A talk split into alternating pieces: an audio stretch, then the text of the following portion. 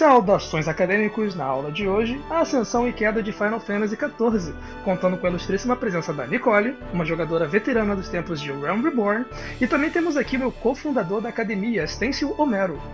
Antes de nos aprofundarmos no assunto, vamos discutir aqui sobre o lançamento do site e discutir talvez alguns futuros planos. Boa noite, Nicole, boa noite, Stencil. Boa noite. Boa noite. Vamos falar sobre comunidade. Comunidade é o que faz o site ir pra frente. É o que é a força motriz por trás da academia Behemoth? Behemoth? Behemoth? É, essa semana, na página do Facebook, nós tivemos aqui é, uma sugestão do Thiago Vargas.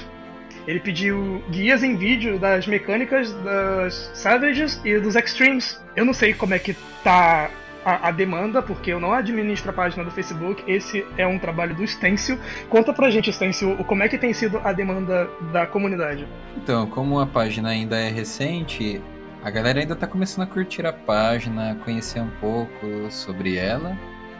E por enquanto, por incrível que pareça, esse, essa sugestão do amigo foi a primeira, o primeiro comentário que a gente recebeu do Thiago sobre guias em vídeos.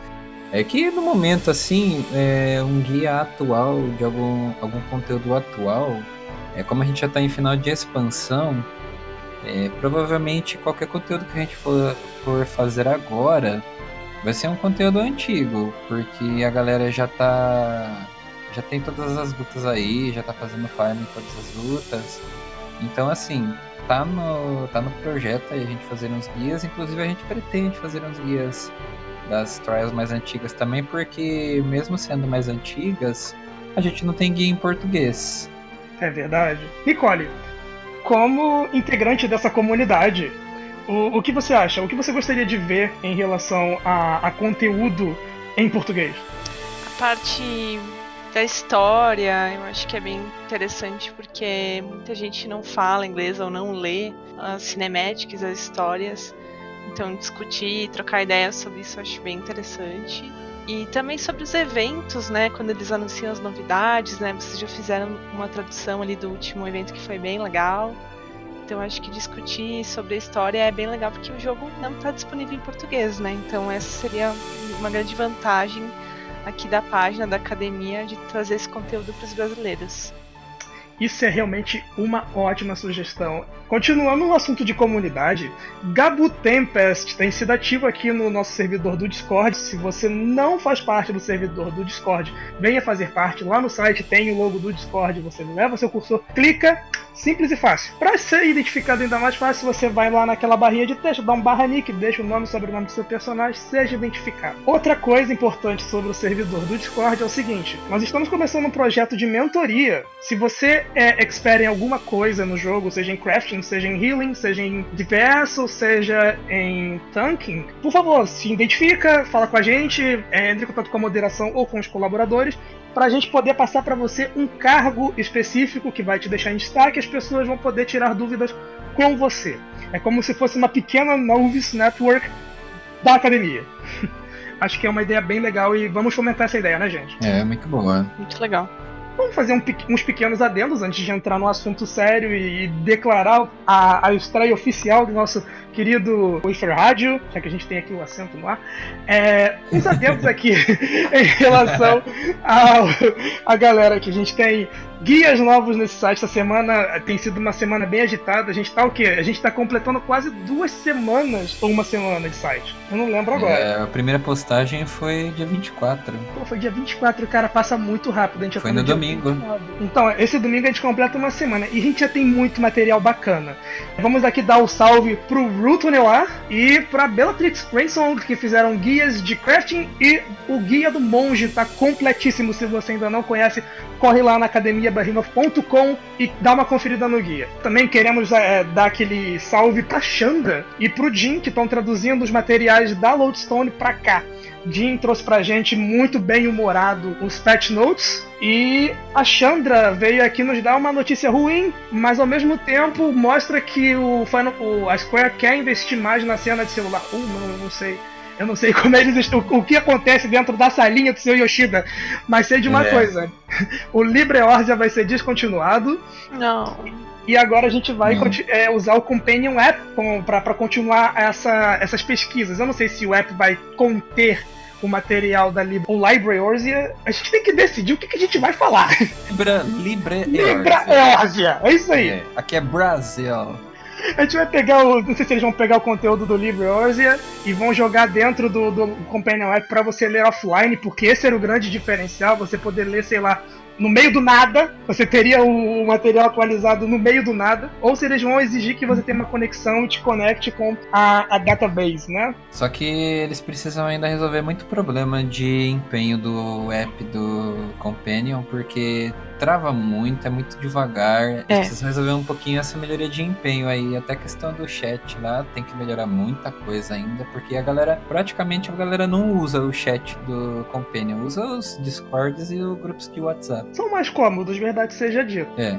Mas se eles criarem alguma forma em, em que seja mais rápido e mais prático, como um WhatsApp, por exemplo, aí, aí sim o pessoal começaria a usar. Também, se, se- isso também seria útil se de alguma forma fosse é, linkado com algum canal de chat dentro do jogo. Isso seria bom também. Só que, de- de- só que demandaria mais trabalho, né? Eu acho que nessa altura do campeonato, como vem expansão por aí, eles estão investindo mais é, no jogo em si do que em conteúdos externos. Acho que isso encerra nosso pequeno prólogo antes de entrar pra valer no assunto e declarar a estreia. Eu sou Albert Simmons. Eu sou Nicole Eternostar. Eu sou Stencil Homero. E você tá ouvindo o Reefer Rádio.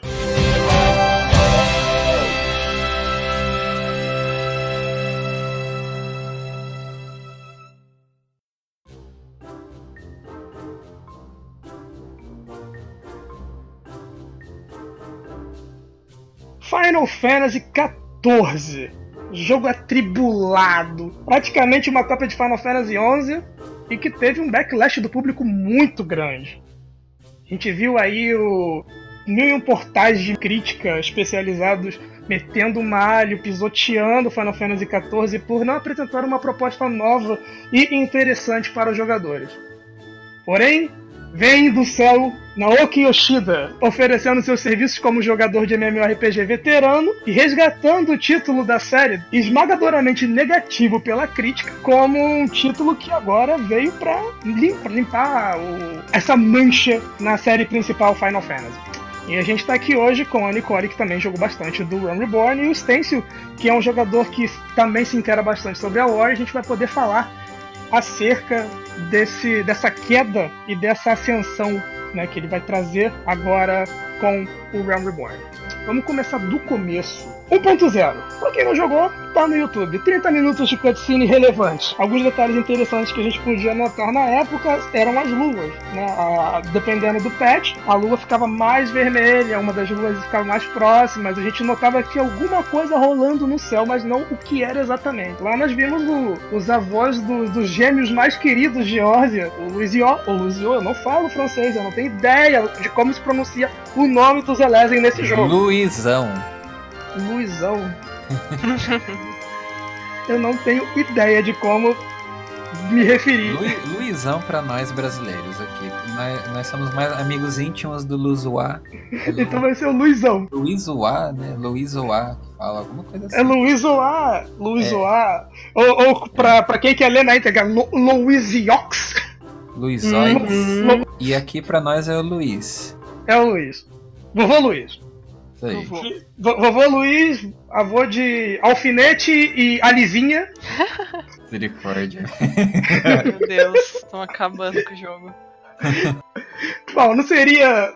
é, não seria justo nós mencionarmos 1.0 e não mencionarmos o personagem mais influente do jogo, que é o, o Luizio, Luizão, Luizoá, que trouxe a gente para esses eventos, após, fez a gente sobreviver esses eventos catastróficos que fizeram a transição do 1.0 pro Realm Reborn. A queda de Dalamud, o pessoal se batendo, aquela cutscene linda, e answers pra todo lado, e, e White Mage tomando porrada, e- É. É, assim, tem que ressaltar que fazer um resumão rápido assim até onde eu não fiz a 1.0, mas eu pesquisei um pouco sobre o assunto. É, como, como de praxe, o, a Eorzea Alliance, né, as três cidades-estados, estavam em guerras contra os Garlands, o Império de Garlemald. E uma das coisas que os Garlands eles tramaram foi a queda de Dalamud, que foi um dos eventos que levou a essa catástrofe no final. Só que ninguém esperava que lá dentro tinha uma surpresinha, né? É um Kinder Ovo. É. Uhum. é porque eles acharam que a queda de, a queda de Dalamud ela iria destruir as Beast Tribes, né? Porque assim, mesmo que as Beast Tribes elas sejam hostis para as pessoas, elas eh, de uma forma ou de outra elas defendem Eorzea, né? Quando eles chamam os Primals deles lá. Uhum. Porém, não foi exatamente o esperado, né? Não só por questão de plot também, o Yoshida precisou fazer uma adaptação dessa, dessa parte da queda de Dalamud para poder destruir o jogo, por assim dizer, né? Muito inteligente, por sinal. Sim, essa referência eu acho muito interessante, porque ele precisa dar um fim no 1.0. Então aquela destruição toda é praticamente o fim do, do jogo mesmo, né? A catástrofe. É isso aí. Então, é... só que a ideia, até onde eu sei, a ideia inicial era assim: se a 1.0 continuasse, a ideia inicial era os Warriors of Light impedir a queda de Dalamud, né? Mas uhum. por essa questão do Yoshida assumir, o jogo não ter dado certo, ele precisar refazer o jogo do zero, ele precisou criar um, um evento diferente, levar a história para um rumo diferente, né? E igual a, a Nicole falou, foi muito inteligente da parte dele fazer é, esse plot esse plot twist, né, que a gente gosta, as Ele, ele é um, um, excelente game designer. Eu acho que ele soube aproveitar bastante da situação, tanto fora quanto dentro do jogo. Realmente, a gente precisava de alguém para salvar, porque o Final Fantasy XIV ele estava ele tava sendo tão massacrado, assim seria uma mancha imperdoável na série, sabe? É porque a responsabilidade é, não era só. É, além dele ser um jogo online, ele faz parte da linha principal da franquia, né? Exatamente. Então os títulos mais, os mais memoráveis da franquia, eles fazem parte da linha principal. Lógico que nós tivemos muitos spin-offs incríveis, mas. É. Olha, é, nós somos todos imparciais aqui, pessoal, tá? Nós não puxamos sardinha pra nenhum jogo. Olha, ironicamente, eu gosto mais de Tactics Advance do que Tactics de Play 1 e vão me bater por isso. É. Gente, a partir da próxima. Do, do, do, do próximo podcast ele não vai estar aqui mais, porque já vai estar morto, né? Ei! Desculpem o inconveniente aí. Vai me dar livrada na cabeça? É, eu vou dar. Você viu o tamanho do meu livro lá, né? Meu Deus. Então. É, mas assim, por ser o principal da série, tá na, tá na linha principal, o pessoal espera que seja grandioso, que seja épico. E por ser online, essa responsabilidade triplica, né? nem dobra, ela triplica, porque é por ela ser online, por ela ser da principal, da franquia principal, e por ter muita gente jogando continuamente, né? Exatamente. Então é. Ele assumiu aí como se um país inteiro tivesse quebrado e ele tivesse que reerguer toda a estrutura econômica dele do zero. Né? Muita gente foi demitida, muita gente foi remanejada. Foi um negócio assim surreal, um negócio bizarro. É, eu vi algumas reportagens de alguns sites gringos que você via fotos dele nas convenções, ele não tava mais com o olho vermelho, ele tava com o olho roxo, preto, de tanto tempo trabalhando em cima da reformulação do jogo. Então o trampo foi muito grande. Aí você vê as pessoas aqui no ocidente pensando, poxa, eu gosto tanto de videogame, quero trabalhar com o jogo. Aí você mostra a foto do Yoshida e do Sakurai. Sakurai, para quem não sabe, é o criador, né, o idealizador atual, o cara que tá levando à frente a série Smash Bros.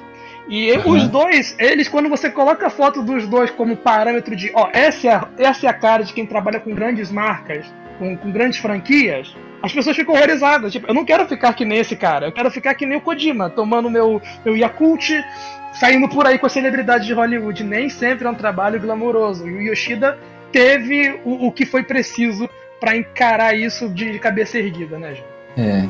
Bom, vamos falar de impressões. Nicole, você como uma, uma pessoa que começou a jogar no Realm Reborn, É, o que você acha que mudou para melhor? Nossa, muita coisa. Era um, era um jogo maravilhoso, enfim, pra época, mas ele tinha muitos probleminhas, digamos assim, né? Ah, de, de chat, de você falar com as pessoas, friend list. Na época tinha muito bot mandando PM, era um horror, tudo aquilo.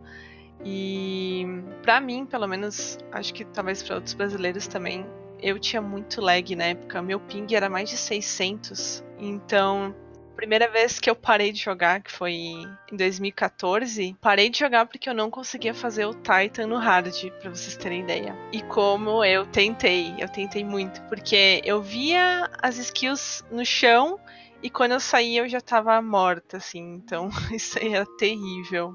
Sei como e... se sente.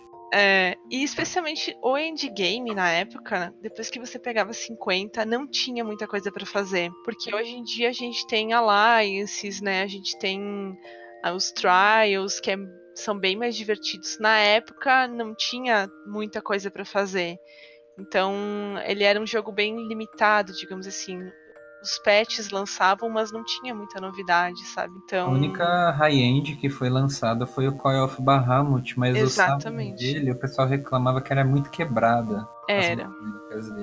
E pessoas como eu, que tinha muito lag, nem pensar em entrar lá, então era um jogo que realmente não tinha muito o que fazer. Você ficava upando as classes e ficava todo mundo reunido lá em Mortona e não tinha muito o que fazer. Outra coisa que eu acho que é bem interessante, mas eu não sei se mudou para melhor ou para pior, tá, gente? Que é assim. Antigamente, para você fazer uma classe, você tinha que upar outra. Eu lembro disso, que inferno. É... Eu também então, peguei essa época. Na época era muito chato, mas eu sinto um pouquinho de falta, sabe? Porque, por exemplo, eu jogava de bardo e pra eu upar o bardo eu tive que fazer o pugilista. E eu tive que fazer o lancer porque você tinha que pegar skills de outra classe.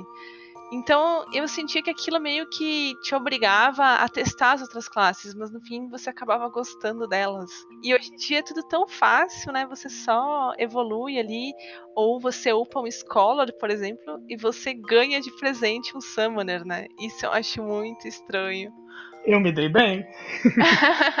eu, eu, jogo de White Mage, e eu lembro que quando eu comecei eu tive que upar um pouquinho, acho que do Arcanist. É o Arcanist que vem antes? Isso. É o Con Conjurer, não? Não, não é, o, o Conjurer vai Sim. pro. Ah, o White Mage. White Mage é, é o Conjurer. É, é a combinação. Antes era a combinação, acho que do Arcanist com o Conjurer. Pra você subir pra White Mage. Tinha Era. que ter o, o Conjurer level 30 e o Arcanist level 15. Isso. Agora, com essa transição aí que rolou tudo, eu tinha largado meu Arcanist no nível 15. Adivinha quem soltou 15 níveis e pegou duas Soul Crystals? Ai, meu Deus. Ah, isso, isso realmente deixou o jogo muito mais fácil. Eu não sei também se as pessoas teriam a paciência, né? É porque, assim, verdade seja dita, durante os fins de semana do beta, as pessoas conseguiam chegar no nível 40, assim, no estalo de dedos. O beta começava na sexta-feira. Eu ia dormir. Quando eu chegava no domingo, já tinha gente com tudo no, no, no 40. Ficava horrorizado. Pois é, exatamente. Eu não sei qual é a fórmula secreta, eu quero saber até hoje, sabe? Eu sou que nem os romanos querendo lá me dar a poção Asterix. É. Ah, nós que somos pessoas que têm uma vida normal, ativa, trabalho, casa. É, não, mas no geral, igual eu, tra eu trabalho o dia inteiro, eu só tenho a noite para jogar. Eu não consigo ir do 1 ao 40 no, de um dia pro outro. No máximo que eu vou conseguir é upar 10 level. Isso se eu tiver bônus de XP. Ainda tem outras coisas para eu fazer, então não dá tempo de upar.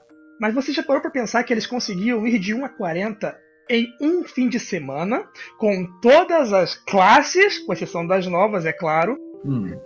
E não existia Palace of the Dead ou nem nada do gênero, eles upavam na hum. raça. Antigamente, até pra upar era diferente, né? Falando nisso. Era hum. meio Ragnarok, lembra? Você tinha um é... bônus de, quest, mas o, o, fora os bônus de quest era dando pedrada nos bichos. E era isso. E ficava eu... fazendo as fates o dia inteiro. Eu ficava upando assim, pelo menos. O pessoal fazia grupo de fate andando nos mapas, né? Era muito insano, ah, cara. É que eu não, eu não sei como é que era o sistema, porque quando eu entrei eu peguei o final do da patch 3.3, o Revenge of the Horde. Uhum. Aquela luta sensacional, né, que todos nós conhecemos. Uhum. ao som de Dragon Song. Maravilhosa. Sim. Então o sistema já tinha sido reformulado, ainda precisava upar duas jobs, mas é, depois que lançou a 4.0 eles cortaram isso daí, né? É. Sim. Outra coisa também que eu sinto falta, eu sei, é uma besteira, é um flavor, mas é uma coisa que eu, particularmente, como uma pessoa neurótica, sinto saudades. O fato de que o White Mage tinha. Thunder. Tinha. E tinha os elementos, não tinha? Sim, Tinha. eles tiraram recentemente até, acho que foi ano Tinha- passado que eles tiraram o dano elemental. Tinha resistência, resistência e buff elemental. Eles tiraram isso a partir do momento que eles lançaram Eureka. Sim. Ah, eu achei que tinham tirado até antes, nossa. E realmente o Mage tinha Thunder, né? Nossa, eu achava o máximo, porque você, você tava no meio do, do combate. Eu, eu nunca esqueço disso. Quando você vai pra. Acho que é o Castro Meridian, é o primeiro castelo que você vai. E aí tem aquele combate contra a Lívia. E, e era sensacional, porque o dano do White Mage com Thunder em, em, em pessoal de Garlemald era absurdo. Então Uhum. começava o combate, tava todo mundo desesperado, pensando que o White Mage ia lá, vou dar uma curinha aqui, vou dar um, um Mezuna ali, alegria, diversão. Daqui a pouco vinha aquele trovão do céu, desgraçada! Era incrível. Eu sinto muita falta do dano elemental. É, assim como tinha outras skills que foram retiradas, né? Que eram Stone Skin. muito legais. Exato. Stone Skin. É, era muito legal. E Bardo também tinha várias skills muito legais que tiraram. É, eles foram reformulando justamente por questão de lançamento de mais jobs, né? É, depois do, no Heaven Sword lançaram mais um healer e por questão de dos endgames também, né, do Stormblood e do Heaven Sword, eles deram uma balanceada, então cortaram isso daí. Imagina se a gente, além do nosso dano que a gente dá lá no high end, a gente pudesse dar as skills de Black Mage. Nossa, ia ser incrível. Uhum. Quebrado, mas incrível. Sim, seria incrível, mas seria muito quebrado. É, realmente. Bom, e nós tivemos aí, né, a introdução nova de, de personagens que nós guardamos no coração até hoje. Nós temos Nanamu, nós temos Ruban, nós temos Canecena, nós temos o irmão Xixelento, que eu nunca lembro o nome. É, nós E temos e tá lá. a. Todos os Hum. Scions, né? Os Scions, a gen- a gente guarda os líderes no bolso e os Scions no coração. Minha filha. Minha filha, saudades minha filha. Ah, vamos, logo, logo nós vamos matar saudades, minha filha. Ah, a gente guarda. São, são personagens que às vezes a gente consegue até considerar mais do que pessoas, porque a gente tem um convívio tão grande com o desenvolvimento deles. Personagens que, que amadurecem no decorrer da história, né? Nós estamos aí caminhando rumo à terceira expansão de Final Fantasy. Lembro do tempo que a gente ainda nem sonhava com Heavensward. Heavensward veio pro Brasil por um preço astronômico. É, Muita gente se, se guardou. Eu, eu, eu falei, eu não vou pagar 219 reais naquela época por, por um jogo online, por uma expansão de jogo online. E não vai dar nem 30 dias de graça. Era muito caro. Muita gente não jogou o Heaven Sword na época do lançamento por conta disso. Ó, eu tô vendo que. É, foi caro, eu tava vendo aqui quanto eu paguei. Sim, ele foi muito. Ele foi uma expansão muito cara. Eu paguei 60 reais. Maravilha. Acho que era 220, 219, ou cento e pouco. Era quase 200 reais. Era bem cara a expansão do, do Final Fantasy a princípio. É. Tanto que quando anunciaram o preço do Shadowbringers, eu ri. A verdade seja dita, pra nós, sul-americanos, ralé, terceiro mundo, é um jogo caro. é, Ele não é um jogo barato. E com o dólar agora, né, que a gente tá passando por uma situação em que o dólar tá muito valorizado e a nossa moeda está desvalorizada por conta da crise econômica, o Final Fantasy, o que tem segurado é a Steam. Tem nos dado a opção de pagar sempre um valor fixo em reais, né? A gente não paga IOF e não é um, um- um valor convertido na faixa, porque se fosse a gente estaria pagando o quê? Quase 40 reais fora o IOF. Acho que dá até mais, mais de 50, eu acho. É. Com Isso. IOF. É, com o IOF dá um, um número bem absurdo mesmo. É, e assim, a comunidade tem migrado em massa pra cá. Muitas pessoas de outros jogos online que a gente pode mencionar aqui de cara. A gente tem Guild Wars, a gente tem World of Warcraft, a gente tem Perfect World, a gente tem uma galera que já tá um, um pouco saturada dos jogos que jogou Era durante também. tantos anos. Que era Aeon também, eu não sei se eu ainda existe. Uhum. Na, na nossa FC, que nós acho que nós três jogamos na mesma FC, eu encontrei gente de Blade and Soul, pra vocês terem noção. Blade and Soul, Soul de Blade and Soul tá vindo pra cá. Gente que quando fechou o Wildstar ficou sem MMO também veio pra cá. Então a gente tá recebendo um fluxo muito grande de brasileiros, em, em principalmente em Behemoth, né, que é o nosso servidor. É, e a gente tem pessoas influentes também que streamam é, jogos, né? E a galera segue esse pessoal aí, eles estão vindo pra cá também. E é muito legal ver isso, sabe? Ver que a nossa comunidade tá crescendo. A Academia Behemoth, que é o site que vocês estão acessando agora, né, pra ouvir o podcast ou baixar, seja lá o que for, é reflexo disso. A comunidade tá crescendo e tá vindo essa demanda de ter mais material. E em português, né, disponível para os jogadores, tanto novos quanto antigos, que tanto cresceram seguindo o Realm Reborn, como estão fazendo conteúdo agora. É por isso que nós estamos evitando ao máximo possível de spoilers nesse podcast. Queremos fazer uma, uma parada bem inclusiva para que todos possam ouvir e se interessar mais por esse, esse universo, esse universo grande que é Hydaelyn. Hydaelyn. Mamãe Cristal. Mamãe Cristal. É um universo muito vasto, é um universo muito interessante. Como a gente estava comentando agora, né? Ele tá em expansão constantemente. Eu não tô falando de expansão paga, de você pegar uma expansão com título início, meio e fim, mas de você ver que o jogo tá ficando maior, ele está te dando mais opções, ele está ficando cada vez mais amplo. Antigamente, como a Nicole mencionou, você chegava no 50 ficava batendo papo em Mordona. E é isso. Hoje em dia você tem Crystal Tower, Palace of the Dead, Heaven on High. Você tem uma infinidade de conteúdos para fazer. O Craft também parece que quando você começa o Craft parece que você começa um jogo do zero praticamente. É um outro tipo de jogabilidade, eureka. É fazer as relíquias é uma coisa que vai tomar muito do seu tempo, muito do seu tempo, muita demanda de material, de você farmar, de ir nos conteúdos, fazer por sua vez, quando você faz craft, você tem o que fazer com o craft também. Tem as Beast Tribes também, né, Nicole? Tem, que vale a pena fazer todas. é, o pessoal acha. Às vezes o pessoal não gosta muito de fazer porque são quests repetitivas diárias. Assim, Eu me elas, encaixo aí. Elas mudam, elas mudam uma vez ou um outra. Pouquinho. Um pouquinho, uma quest ou outra. Mas é que o que importa é o que vem de recompensa depois. Muita coisa que você consegue pegar, você só pega lá nas Beast Tribes. Posso fazer uma comparação cretina? Hum. Eu vejo a Beast Tribe como eu vejo a musculação. ah, Eu não consigo fazer musculação. É, então, mas é, algumas as montarias, pra quem mexe com craft, tem muito item que você só compra lá e dá pra ganhar dinheiro ainda por cima. É verdade. eu- É, Às vezes eu... tenho tanta preguiça que eu compro no market board, mas os caras compram no NPC a troco de banana. É, tem o, tinta, tem matéria. e as tintas, as matérias que você compra a preço de banana lá, e você pode revender mais caro no market depois. Enfim, algum, tem itens, por exemplo, é, quando a pessoa, o pessoal chega no endgame, tem alguns itens que você consegue comprando da Beast Tribe, das Beast Tribe de craft, e vale muito dinheiro em começo de patch. Eu perdi a conta do tanto de dinheiro que eu joguei vendendo Storm Sap das tribos dos Namazus lá do Stormblood. A Nicole deve Uhum. conhecer o item também. Uhum. Muito, muito É, você, dinheiro. você paga uma moedinha lá da Beast Tribe que você ganha com a quest e vende por 50k, 60k, 70. Chegou a valer 200k já no market. Sim, no começo da expansão tava valendo bastante.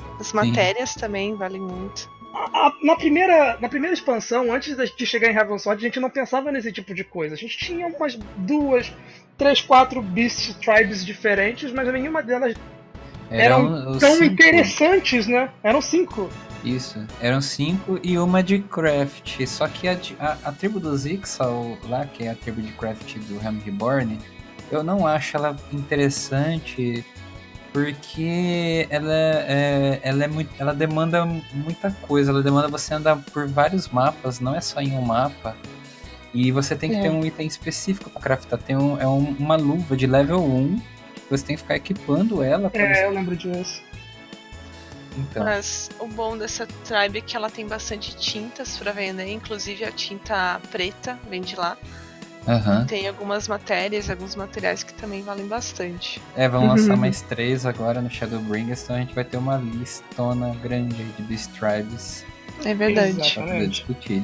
Bom, galera, é, nossa primeira semana, nosso primeiro podcast, nosso lançamento de site, cara, é tudo muito louco e passa muito rápido. É, eu espero conseguir editar isso até amanhã. Ou seja, vocês podem estar recebendo esse podcast no sábado, dia Dia 30? Dia 30 de Dia março. 30. Vocês podem estar recebendo isso antes de abril. Ou eu posso postar dia 1 de abril, ou não, porque vocês sabem como funciona 1 de abril. Eu gostaria de agradecer aqui a presença da Nicole. Assim, acrescentou bastante a conversa. Também quero agradecer ao suporte de todos os aventureiros a- ao nosso projeto, né? Tanto da academia quanto do podcast. E Galera do Facebook também tá dando maior apoio aí, elogiando bastante o conteúdo. Esses dias eu fui olhar o site e eu vi que ele tava com um total de mais de 2.500 visualizações. Eu quase caí pra trás, eu não esperava tanta resposta positiva do pessoal aí. Vocês podem sugerir pautas, convidados. Por favor, acessem nosso servidor do Discord e se expressem no canal de sugestões. Nós temos uma link shell, você ficou sabendo? É, Agora a gente tem também o canal de Link Shell, deixe seu nome lá. Se tiver algum colaborador ou moderador online no Discord, manda seu nome lá, manda um joinha que a gente te adiciona na Link Shell na hora. Bom, galera, estamos fechando por aqui. Queria agradecer o convite, pessoal. É um prazer estar aqui. Tô no Discord aí da academia. Se alguém tiver alguma dúvida que eu possa ajudar, só mandar uma PM ali que eu tô à disposição. Vamos ficar de olho nos próximos podcasts. Vai ficar cada vez melhor. Isso aí. É isso aí, galera. Eu ainda sou novo em todo esse esquema aí. Eu, tô, eu, eu confesso que eu fiquei um pouquinho nervoso no começo. Mas obrigado aí pra todo mundo que tá gostando do conteúdo. A gente promete que a gente vai trazer mais. É, tamo aberto aí pra sugestão. Se a galera tiver sugestão, até crítica também, se alguma postagem tiver faltando algum conteúdo ou tiver alguma informação incorreta, pode falar que a gente tá aberto aí pra conversa. Guerreiros da Luz, estaremos de volta em breve. Caminhe no trilho de Hyderland ou de Sudiark, sei lá qual é o seu alinhamento ou o que você quer fazer da sua vida. Isso é problema seu! Ninguém Enfim. sabe. É, talvez, né? Ninguém sabe ainda. Enfim, agradecemos a todos. Esse foi o primeiro episódio do Wafer Rádio. E voltaremos em breve. Talvez em uma semana, talvez em 15 dias. Quem sabe? Isso aqui é uma loucura.